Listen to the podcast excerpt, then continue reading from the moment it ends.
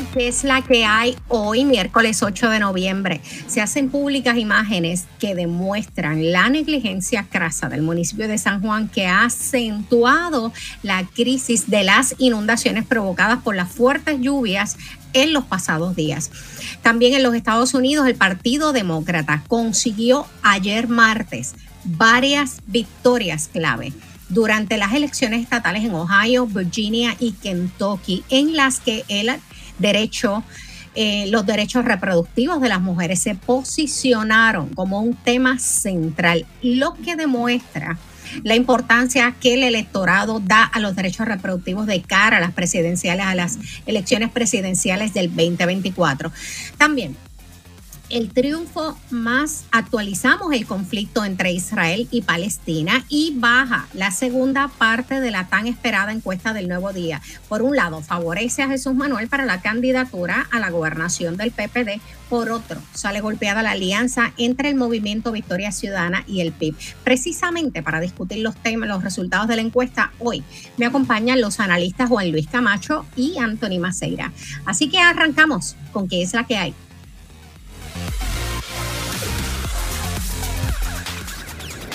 El análisis más potente y completo comienza ahora. Luis Herrero llega prendiendo fuego a los políticos y figuras que se atreven a dañar el país. Radio Isla 1320 presenta ¿Qué es la que hay? con Luis Herrero. Muy buenas tardes, bienvenidos y bienvenidas a ¿Qué es la que hay? por Radio Isla 1320 hoy miércoles 18, 18, eh, mírenme a mí, 8 de noviembre del 2023 desde San Juan, Puerto Rico. Estamos en vivo y en directo para todo Puerto Rico por el 1320 AM y su cadena. Para el mundo, a través de Radio Isla TV en la aplicación para teléfonos Radio Isla Móvil y en Facebook por Radio Isla TV. Yo soy Ivonne Lozada, vicepresidenta del Colegio de Abogados y Abogadas de Puerto Rico y esta semana estoy reemplazando al compañero Luis Herrero. Recuerden que me pueden seguir en las redes sociales en Instagram, Threads y Facebook. También recuerden que pueden escuchar este programa en formato podcast. Lo buscan como qué es la que hay en su aplicación de podcast favorita. Y ayer el Partido Demócrata consiguió varias victorias clave durante las elecciones estatales en Ohio. Eh, Virginia y Kentucky, en las que el aborto, los derechos de reproductivos de las mujeres se posicionaron como un tema central, lo que demuestra la importancia que el electorado da a los derechos reproductivos de cara a las elecciones presidenciales del 2024. Este triunfo es eh, más como, ha sido el triunfo quizás más importante que ha tenido el movimiento de los derechos reproductivos de, de la mujer luego del fallo de, que tuvo la Corte, el Tribunal Supremo Federal, en el que les retiró la protección federal eh, al aborto el pasado año en junio. Así que eh, el triunfo más evidente es este que se da en Ohio. Los votantes de Ohio votaron sí en un referendo de enmienda constitucional eh, para reafirmar el derecho a, a, tomar y llevar a cabo las mujeres sus propias decisiones reproductivas. Esto con un 55% de los votos. Con la decisión de los electores en Ohio, este martes el Estado se convierte en el séptimo en rechazar por medio del voto las restricciones en el acceso al aborto eh, desde, como les dije, desde que el Tribunal Supremo Federal eh, retiró la histórica, tumbó o bajó la histórica sentencia de Roe v. Wade, que fue revocada. Eh, también con esta medida sobre la salud reproductiva y los derechos reproductivos de las mujeres, los ciudadanos de Ohio pudieron votar también ayer eh, a favor de la legalización del uso recreativo de la marihuana, convirtiéndose en el estado número 24 en despenalizar la sustancia. También en Virginia, los demócratas ganaron el control de ambas cámaras legislativas, lo que representa un revés político para su gobernador republicano, Glenn Youngkin. Youngkin, quien había prometido que de obtener la mayoría de su partido republicano en las elecciones de ayer, iba a prohibir el aborto eh, con pocas excepciones, y quien también, de hecho, consideraba presentarse como precandidato a la presidencia de los Estados Unidos en el 2024. Esto pudiera dar una idea de por dónde anda el electorado de los Estados Unidos camino a las elecciones del 2024, pero gente, queda un año, todavía falta mucho camino que recorrer y hay muchos elementos por ahí que pesar. Pero ¿qué traemos hoy en qué es la que hay? Hoy conversamos con el planificador y activista ambientalista Pedro Cardona Roy sobre la crasa negligencia del municipio de San Juan que ha agravado la crisis de inundaciones en la ciudad capital. También en el próximo segmento conversamos con los analistas políticos Juan Luis Camacho y Anthony Maceira sobre el resultado de la encuesta de El Nuevo Día. Pero antes de entrar a estos temas locales, vamos a actualizar un poco las noticias más relevantes de la guerra entre Israel y Hamas o Israel y Palestina. Eh, en, por lo menos hasta, la, hasta el mediodía o hasta la una de la tarde de hoy. Qatar, la mediación intercede para que jamás, libere algunos rehenes a cambio de una pausa eh, humanitaria. La mediación de Qatar en el conflicto entre Hamas e Israel está cerca aparentemente de dar frutos y se encamina al intercambio de algunos rehenes que fueron secuestrados por la milicia islamita el pasado 7 de octubre. El gobierno qatarí está mediando con Estados Unidos para hacer posible la liberación de los rehenes a cambio de una pausa humanitaria en la franja de Gaza. No hay una confirmación oficial, pero por lo menos las agencias de noticias de Reuters y AFP hablan de por lo menos entre 10 y 15 rehenes que eh, tienen a más a cambio de una pausa en los combates de por lo menos un par de días. El primer ministro israelí Netanyahu ya declaró, se declaró abierto eh, a conceder pequeñas pausas tácticas para permitir el ingreso de ayudas humanitarias en la franja de Gaza, pero descartó un alto en el fuego general si antes jamás no libera los, a los 240 rehenes que tiene, que dice tener en su poder.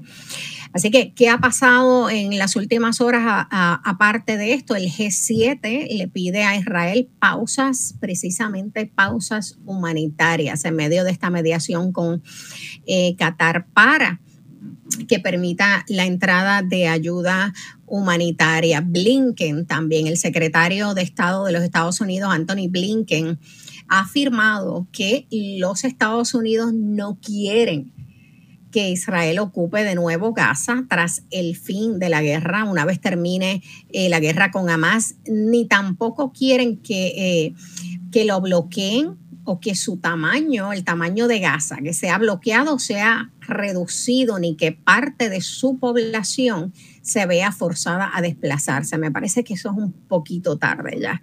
Además, el secretario de Estado de los Estados Unidos eh, dice que aboga abogar por un gobierno palestino liderado por la autoridad palestina sobre los territorios unificados de Gaza y Cisjordania. Las Naciones Unidas denuncian de nuevo que Israel sigue atacando la cercanía de hospitales en Gaza. el informe diario de las Naciones Unidas sobre Gaza ha denunciado más de una vez y lo han hecho también la, Cruz Roja, el Comité Internacional de la Cruz Roja, como también Médicos Sin Fronteras, la organización internacional.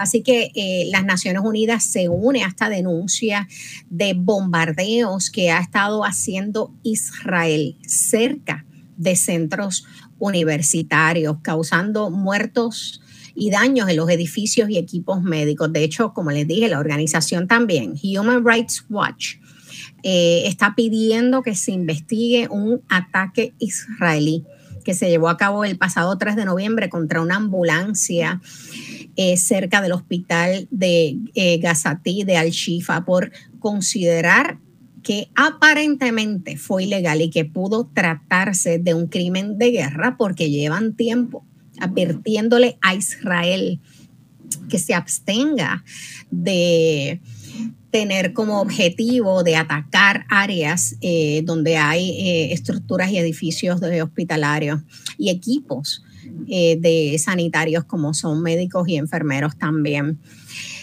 Así que son muchas las imágenes y los videos que han sido desplegados por las redes, muchos que han sido verificados precisamente por Human Rights Watch y que muestran a, varios heridos y muertos alrededor de ambulancias y de áreas de hospitalarias. Con relación a este tema, en los Estados Unidos, la Cámara Baja, la Cámara de Representantes eh, Federal, censuró a su única congresista de origen palestino, la demócrata Rashida Tlaib. La Cámara eh, votó ayer a favor de censurarla eh, por sus comentarios sobre la guerra de Israel en Gaza. La congresista Rashida Tlaib ha condenado repetidamente el ataque de Hamas a Israel, pero también ha criticado el apoyo de Estados Unidos a los bombardeos de Israel en terreno palestino atacando expresa y directamente a ciudadanos civiles palestinos. Eh, así que vamos a ver qué está ocurriendo. Es muy triste lo que se está dando en el mundo. Ayer, y antes de pasar con el, con el planificador eh, Pedro Cardona Roy, que ya lo tengo por aquí, déjame dejarlo pasar, porque ya vamos a... Ayer planteé, eh, comentaba sobre la crisis de inundaciones que ha afectado a varios municipios en la isla, pero especialmente a San Juan, paralizando a la ciudad capital y provocando daños y pérdidas a propiedades, ciudadanos y a comerciantes. Y planteaba yo que este problema es uno de falta de voluntad, sensibilidad y de capacidad administrativa. Yo ayer decía que las razones para las inundaciones eran, son múltiples, falta de mantenimiento del sistema de alcantarillado, eh, de, de, San Juan, el eterno problema con el sistema de bombeo, la erosión costera, la severa falta de planificación urbana y la gran negligencia de parte de las autoridades para orientar a los ciudadanos sobre un evento que es inminente. Lo que yo no esperaba lo que sí yo no esperaba es que hoy se hiciera pública esa crasa, esas imágenes que muestran la, crasa negligencia de la administración municipal de San Juan cuando se hacen públicas. Estas imágenes de alcantarillas y desagües tapados con brea, porque hay tapados con tierra, hay tapados con basura, pero tapados con brea y se puede ver que han sido tapados recientemente. Si ayer yo pensaba que faltaba capacidad administrativa, hoy tengo que concluir que sobra la falta de sentido común, la ignorancia, la mediocridad, la insensibilidad y la falta de compromiso y entendimiento de lo que es el servicio público. Pero nada, para conversar, vamos a respirar para conversar sobre este tema. Nos acompaña el planificador Pedro Cardona Roy. Buenas tardes, Pedro, bienvenido al programa. Buenas tardes, Ivonne. Un placer estar contigo y saludos a tu audiencia. Pedro, por Dios. O sea, yo vi eso y yo dije, yo no puedo, jamás hubiera imaginado semejante situación. ¿Cómo es posible que ocurra algo, o sea, que haya tanta ineptitud. Se han gastado 40 o 60 millones en, en, embrear la ciudad. Y esto es lo que tenemos. ¿Cómo es posible que esto esté ocurriendo? Mira, yo creo que en tu introducción tú apuntas a, que aquí realmente no estamos ante un problema climatológico, ¿verdad? Aquí estamos ante un problema político. Realmente nosotros hemos estado viendo una situación donde, pues claramente, todos los octubres y todos los noviembres nosotros tenemos lluvias que son copiosas, eh, son muy fuertes en periodos cortos de tiempo. Si a eso le sumamos el asunto del calentamiento global, las temperaturas del mar, etcétera, pues esa situación habitual, cíclica y recurrente, pues se agrava, ¿no? Pero eso ya nos lo dijeron en el año 92 en la cumbre de Río que iba a pasar y teníamos que estar preparados y no lo estamos. Y hay cuatro factores que están incidiendo en simultáneo sobre este asunto. Pues obviamente tenemos los aspectos ambientales y climatológicos, ¿verdad? Eh, la intensidad, la frecuencia de estos fenómenos es mayor, pero también tenemos antropogénicos, o sea, cosas que causa el, el ser humano, ¿verdad? Y entre ellos está la impermeabilización, la deforestación, tenemos construcción en áreas de riesgo, y tenemos alteración de cauces. Esas cosas las hacemos nosotros. De otra parte, tenemos ilegalidades, ¿verdad? Donde tenemos eh, autorizaciones que se están dando en lugares que la ley 3 de 1961 dijo que no se podía autorizar desarrollo en áreas con riesgo de inundación. Sin embargo, se dan. Y tenemos un municipio de San Juan que pretendía urbanizar el parque de la calle Krug y ahora pretende urbanizar el, interior del Sisto Escobar para poner un estacionamiento, para ampliar el Hotel Normandy, hacer un centro de actividades, todo en un área inundable que sería impermeabilizada eh, y sería también privatizada. Y por último, tenemos el asunto de negligencia. Los gobiernos municipales tienen que velar por limpiar las calles, por sacar los escombros, por mantener las alcantarillas al día.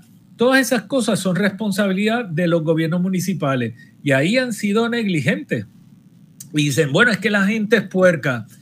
Digo, mire, realmente aquí hay una parte que está ausente, que es el, el gobierno que se supone que vele por el interés público. Y no hemos tenido un gobierno que vele por el interés público.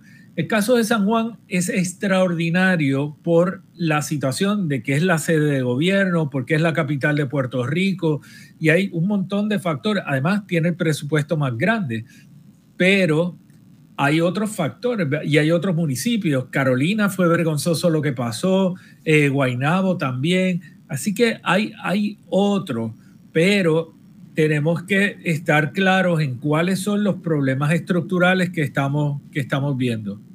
Sí, pero yo escuché, me parece, eh, a ver, que no sé si fue la misma persona eh, o fue un representante de manejo de emergencia del municipio, achacándole este evento al cambio climático, como que era muy poco lo que podían hacer que estaba fuera de sus manos porque esto era el cambio climático.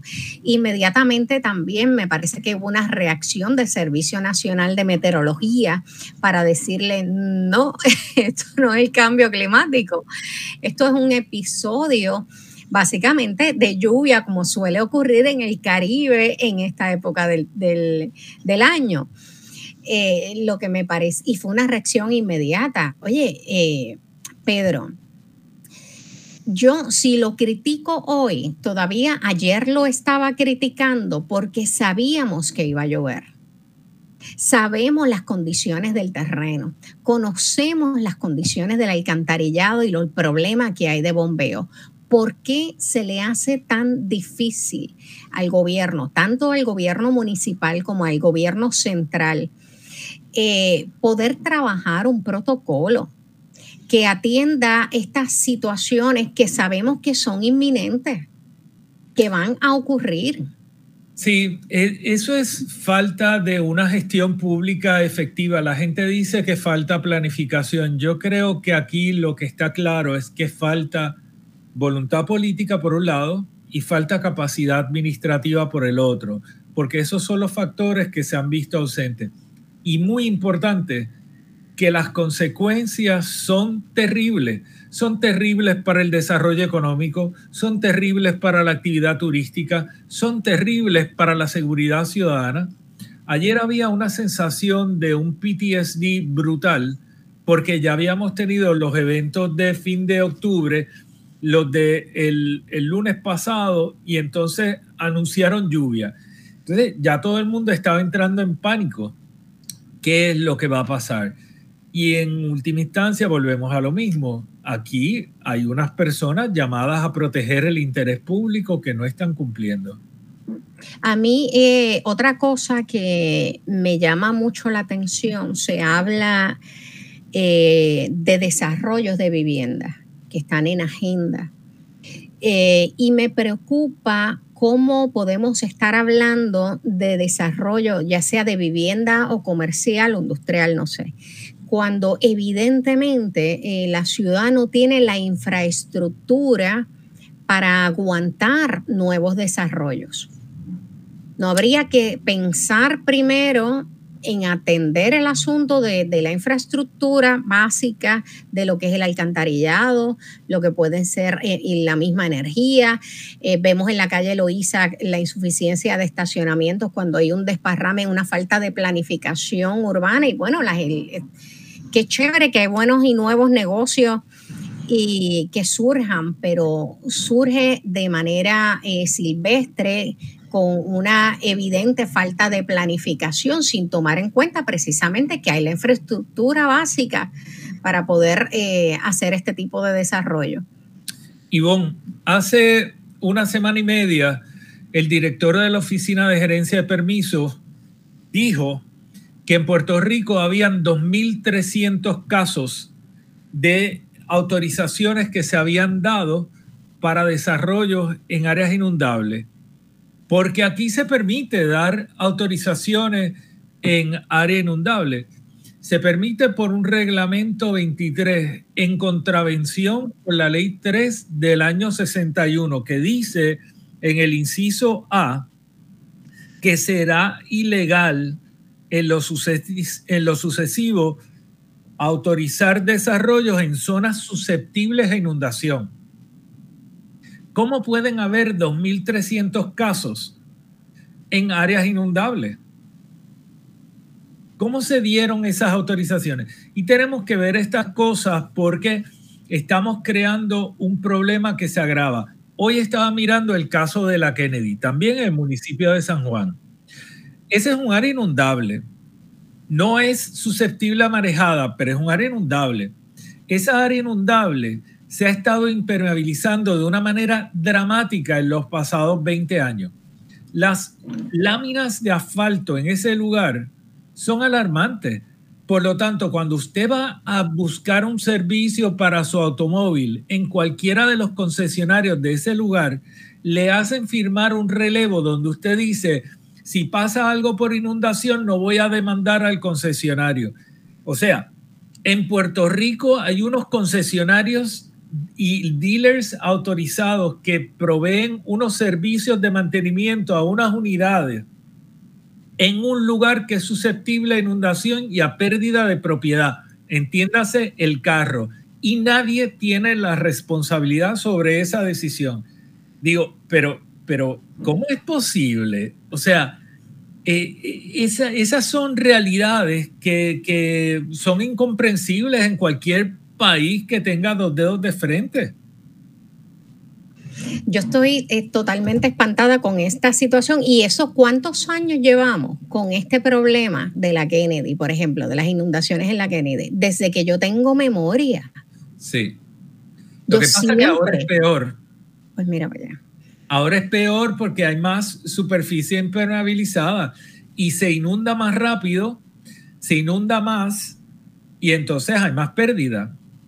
Entonces son, son cosas que tenemos, tenemos que atender. Es bien difícil vender esta semana, la semana pasada, eh, recuerdo que salía un estudio de la Universidad de Arizona, creo que era, donde eh, decía que San Juan es eh, la peor ciudad en los Estados Unidos para hacer negocio. Y ciertamente esto es algo que afecta. Y tenemos un problema de infraestructura para poder venir aquí, ni hablar de lo de permisos, pero lo que es la electricidad, el agua, las inundaciones, el alcantarillado, oye, es bien complicado. Yo no entiendo la mentalidad. Yo quiero de esa percepción, ¿eh? De que es el peor lugar para hacer negocio toda persona que viene de fuera a hacer negocio en Puerto Rico saca sus permisos. Aquí se hacen las acrobacias que sean necesarias. Ah, bueno, yo creo que hay gente que lo puede, hay, hay quienes lo pueden sacar más rápido que otros, pero tenemos un amigo en común que estuvo dos años pagando renta, un año y pico, pagando renta en su negocio sin poderlo abrir todavía. Sí. Y eso es bien común. ¿Cómo tú estás pagando renta, pagando equipo, pagando préstamos, pagando hipotecas, pagando empleados, pagando materiales y no puedes abrir? Pero ese es local y es un pequeño empresario y no está en los proyectos prioritarios de Fortaleza y no, no está 20% del tiempo de todo el equipo de Fortaleza dedicado a sacar su permiso. Por eso ese permiso sale, ¿verdad? Igual que salían los proyectos de los hoteles, todos esos permisos de esos casos extraordinarios, el gobierno los jala en todas las administraciones, dicho sea de paso, pero eso no es representativo del reto que tenemos todos. Y nosotros aspiramos a no vivir en una condición como la que tengo en la parte de atrás de mi pantalla, ¿verdad? Eso al fin y al cabo es lo que aspira todo puertorriqueño, a vivir seguramente, a vivir eh, feliz, ¿no? Punto. Sí, como quiera, oye, se hace bien difícil, se hace bien difícil tratar de echar para adelante a veces en el país. Pero bueno, Pedro, gracias por entrar y compartir con nosotros aquí en, eh, mira, iba a decir en la tarde, en qué es la que hay. Nos tenemos que ir a una pausa, así que un abrazo. Cuando regresemos, como todos los martes se integran, bueno, como todos los martes no, hoy particularmente. Como invitados se integran los analistas Juan Luis Camacho y Antonio Maceira, así que no se vayan. Esto es ¿Qué es la que hay por Radio Isla 1320? Bueno, y regresamos a qué es la que hay por tu emisora Radio Isla 1320 y estoy aquí sustituyendo al amigo Luis Herrero. Yo soy Ivonne Lozada y hoy nos acompañan como invitados, analistas invitados Juan Luis Camacho y Anthony Maceira. ¿Cómo estás, Juan Luis? ¿Por dónde andas? si se puede saber. a ti, Anthony, y a los amigos de Radio Isla. Estamos por Canóvana, rumbo a Río Grande eh, a cumplir con varios compromisos que tenemos en la tarde de hoy. Ah, no estás tan lejos, estás por ahí cerquita. El problema es la lluvia y el tráfico a esta hora. Sí, sí. Y Anthony Maceira, un placer, Ivonne Lozada. Saludos, Ivonne, saludos, Juan Luis. Espero que, estén bien, Juan Luis, suave en la calle por ahí. Eh, no le presten mucha atención al celular. Bueno, pues gente, jóvenes, no tan jóvenes.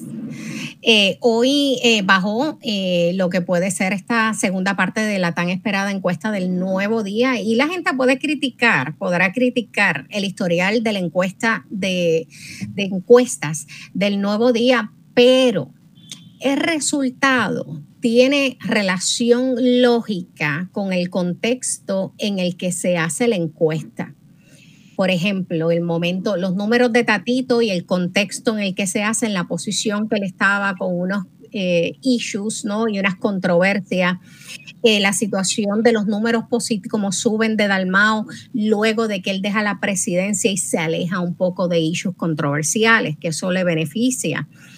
Eh, también eh, podemos decir, eh, la aceptación y los números del Partido Popular que suben y eso coincide con el cambio de presidencia y el cambio de mando del Partido Popular, lo que uno lo ve y uno dice es algo ha cambiado. Así que esto no puede estar, no puede estar tan alejado de la realidad. Hoy está lo del Partido Popular y la situación con Zaragoza particularmente, que, que clama que, pudiera estar viviendo la experiencia de Charlie Delgado con lo que fueron las encuestas a estas alturas. Cosa que yo no estoy muy segura de eso, pero me gustaría compartir y conversar con ustedes. Eh, y hay otros factores que se discuten, que podemos hablar en este segmento y en el próximo. Ciertamente la gente piensa que las cosas no andan bien en Puerto Rico y esa percepción se proyecta también contra el gabinete. O sea, entender que el gabinete tiene una mala nota es que algo no, no está pasando, algo no está ocurriendo, no está sucediendo.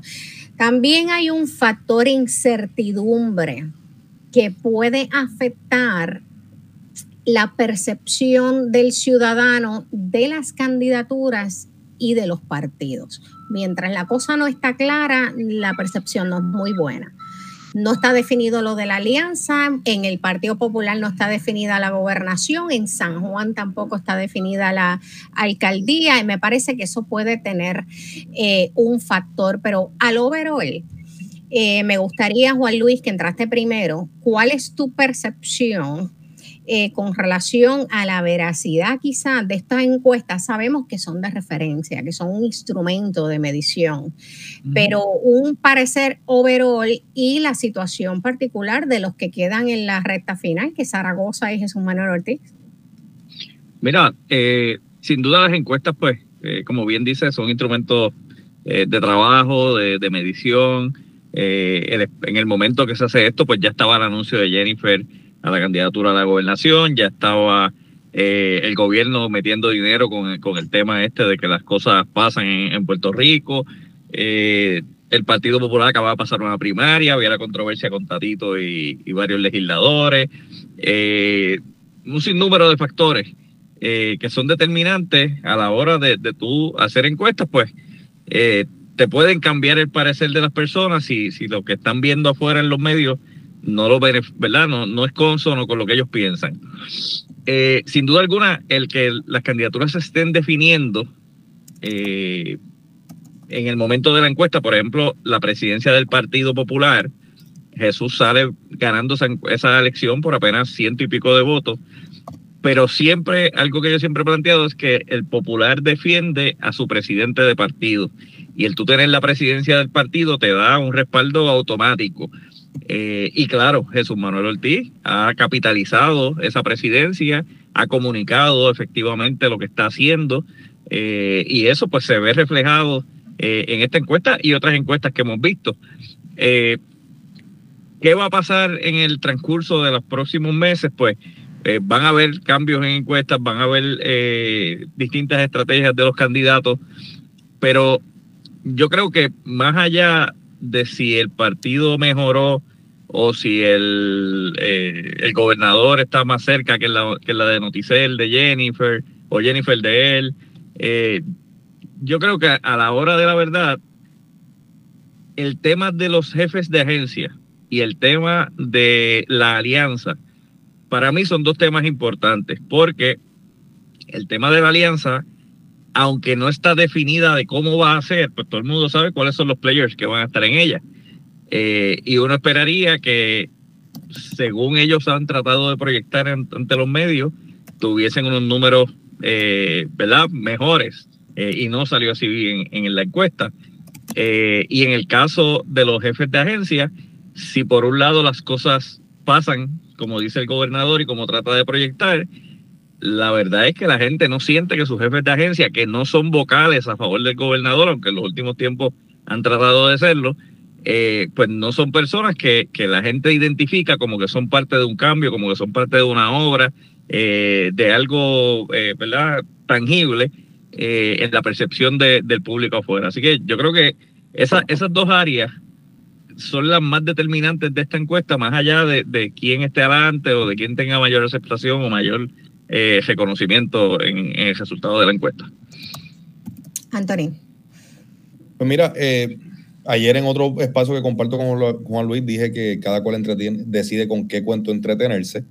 Eh, hay quienes deciden entretenerse con el cuento de las encuestas del Nuevo Día, otros podrán decidir entretenerse con, las de Noticel, eh, que, que, si vamos a ver son dos pues, eh, como, como tú dices, Ivonne, son dos instrumentos de trabajo que cuentan con metodologías distintas. De hecho, si vamos a, los ratings de Atlas, quien hizo la encuesta de Noticel versus el rating que tienen las encuestas de, del Nuevo Día, Atlas tiene mejor puntuación. Atlas es clasificada como A, mientras que las del Nuevo Día, no recuerdo si era, si era C eh, o B.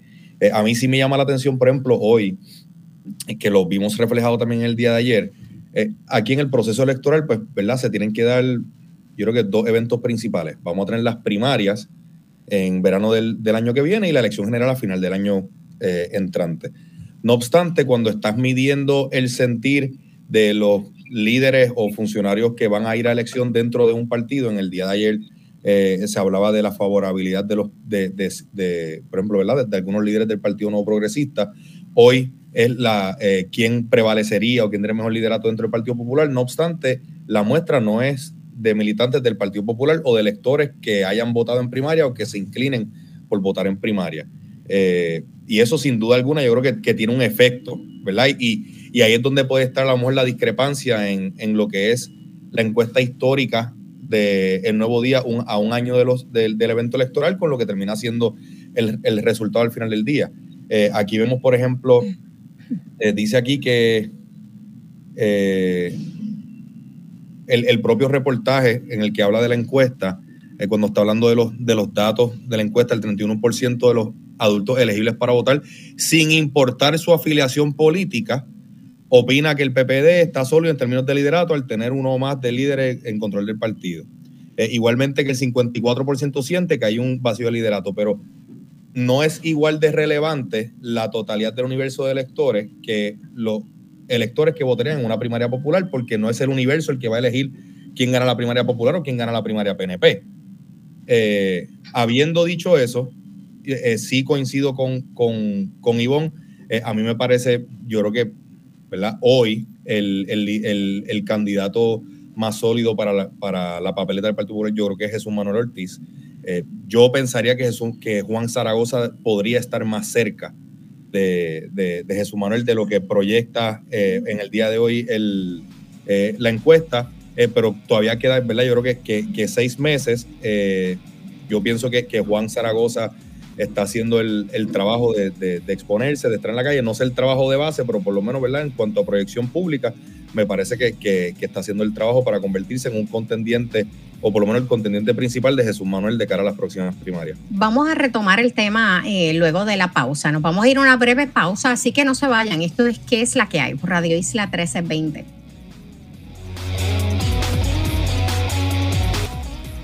Bueno, y regresamos aquí a qué es la que hay en este último segmento. Yo soy Ivonne Lozada, en sustitución de Luis Herrera y me acompañan los analistas Juan Luis Camacho y Anthony Maceira. Estábamos hablando, nos quedamos hablando de Zaragoza un poco, que hay que ver, sé que él lo ha tocado un poco el fenómeno de Charlie Delgado, de las encuestas, esta, esta en este momento del año y cuál fue la experiencia. Obviamente hay unos elementos muy distintos, que era el factor reconocimiento del que carecía Charlie Delgado en aquel momento.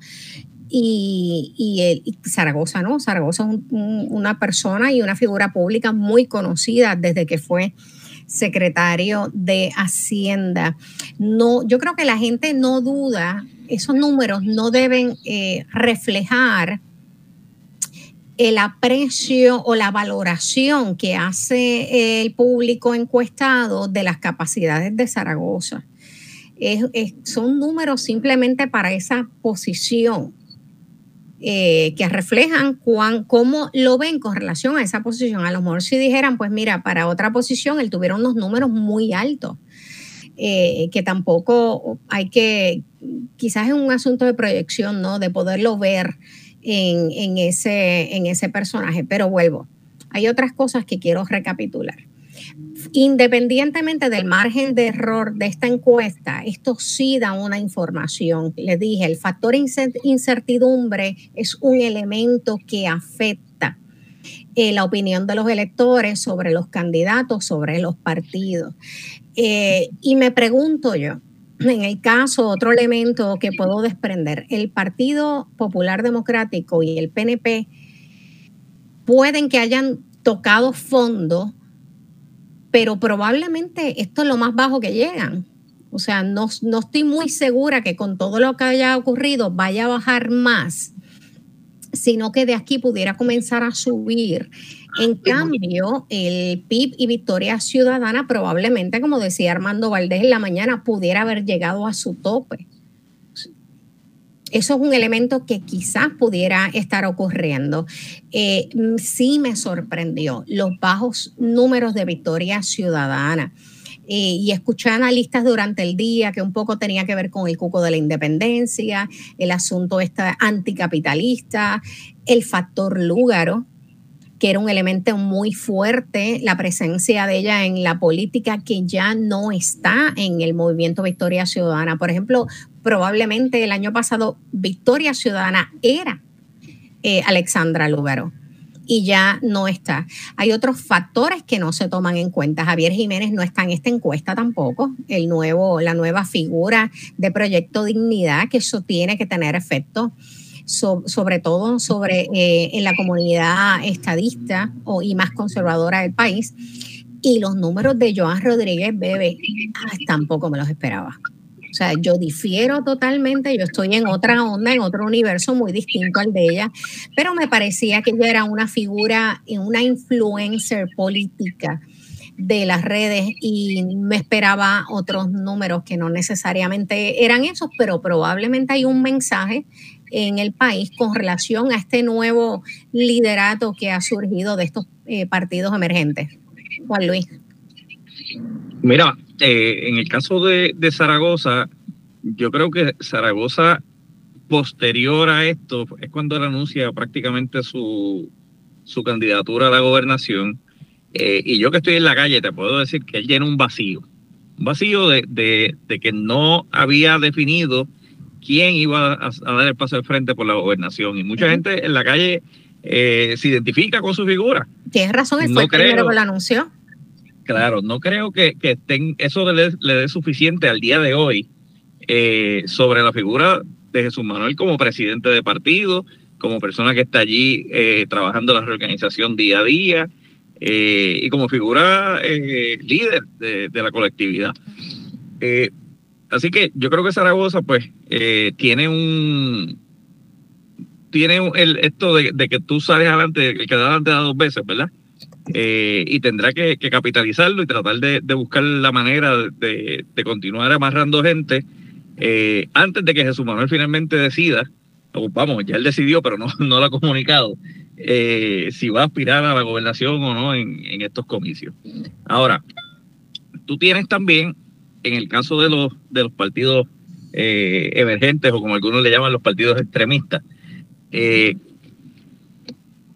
yo concurro con, muchos analistas y, muchas personas que dicen que ya esta gente llegaron al tope de lo, de lo que tenían. Bueno, quizás el PIB y Victoria Ciudadana.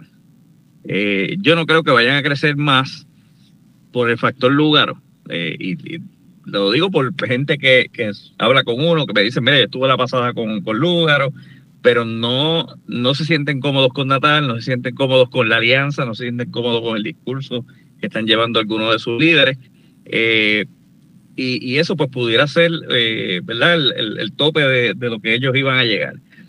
En el caso de dignidad, la entrada de Javier Jiménez, sin duda alguna, va a ser eh, que de alguna manera crezcan. No, no digo que sean que crezcan para ser mayoría, pero sí le va a, traer votos nuevos a esa colectividad, sumado con un sentir extremista. Él tiene un discurso menos inflamatorio. Exacto. Pero tiene, pero este, este grupo, este partido, eh, digo extremista en el, en el mejor sentido de la palabra, ¿verdad? Ellos pues están jalando al extremo de la derecha eh, política eh, y social, pues eso tiene clientela en Puerto Rico. si usted piensa que, que, por ejemplo, la figura de Donald Trump en Puerto Rico no tiene arraigo, pues está bien equivocado. Salga a la calle escuche a la gente y, y se dará cuenta eh, que hay audiencia para, para ese tipo de mensajes. Eh, así que yo creo que en los próximos en los próximos meses, ahora cuando termine las radicaciones, que esté más claro el panorama, eh, vamos a ver eh, cómo, estos, cómo estos partidos mueven sus fichas, ¿verdad? Acomodan el juego para tratar de proyectar ese mensaje que ellos quieren llevar. Vamos a ver. Me queda un minuto. Y, cómo, y cómo darle el ah, último minuto a Maceira para que pueda hablar. Disculpa, disculpa. Yo, coincido en que, en que Victoria Ciudadana y, el PIB llegaron a, su, a su pic, ¿verdad? Llegaron al punto más alto. Y creo que es bien fácil prometer y convertir y tener un discurso esperanzador cuando no tienes un récord contra el cual girar. ¿verdad? Una cosa era el discurso de, de, Bernabe desde, desde, el aula del salón de clase o, de, de, Ana Irma desde el atril del colegio de abogados, eh, ¿verdad? Y, y, y, ellos basaron su campaña en un elemento, ser distinto. Y, ante, y el récord de ellos, en todo caso, es negativo, ¿verdad? Ellos no tienen una sola pieza de legislación que sea trascendental, que haya causado algún tipo de, emoción favorable o que la gente diga, wow, ¿qué, qué clase de legisladores tenemos. Pero por el contrario, han tenido que lidiar con un problema grande en el caso de Mariana Nogales, eh, que, que, que, yo creo que tiene un efecto político grande porque lo, ¿verdad? los define como que son lo mismo que criticaban. Y sin duda alguna la salida de Alexandra Lugaro del, del partido, pues definitivamente también tiene un impacto significativo en, en la acogida que puedan tener. Yo lo de Mariana no creo que haya tenido tanto efecto negativo por cómo le han ido en, en el tribunal, pero eh, la incertidumbre de qué es la alianza, de cómo va a ser, de quiénes van a ser, me parece que han sido muy lentos y poco eficientes en poder presentar y definir al país qué es eso de la alianza y ya estamos a un mes para, a un mes y pico, a, a escasas semanas para culminar las radicaciones. Gente, gracias por acompañarme en la tarde de hoy, Juan Luis Anthony Maceira. Eh, se nos ha acabado el tiempo a la audiencia. Hasta aquí llegó el programa de hoy. Gracias por sintonizar y por permitirme estar con ustedes. Pero no se vayan porque por ahí viene el informe del tiempo con su Hailey López Belén. Recuerden sintonizar mañana a qué es la que hay nuevamente por Radio Isla 1320 y que tengan un excelente miércoles. Nos vemos. Gracias a los dos. Nos vemos. Gracias, muchachos.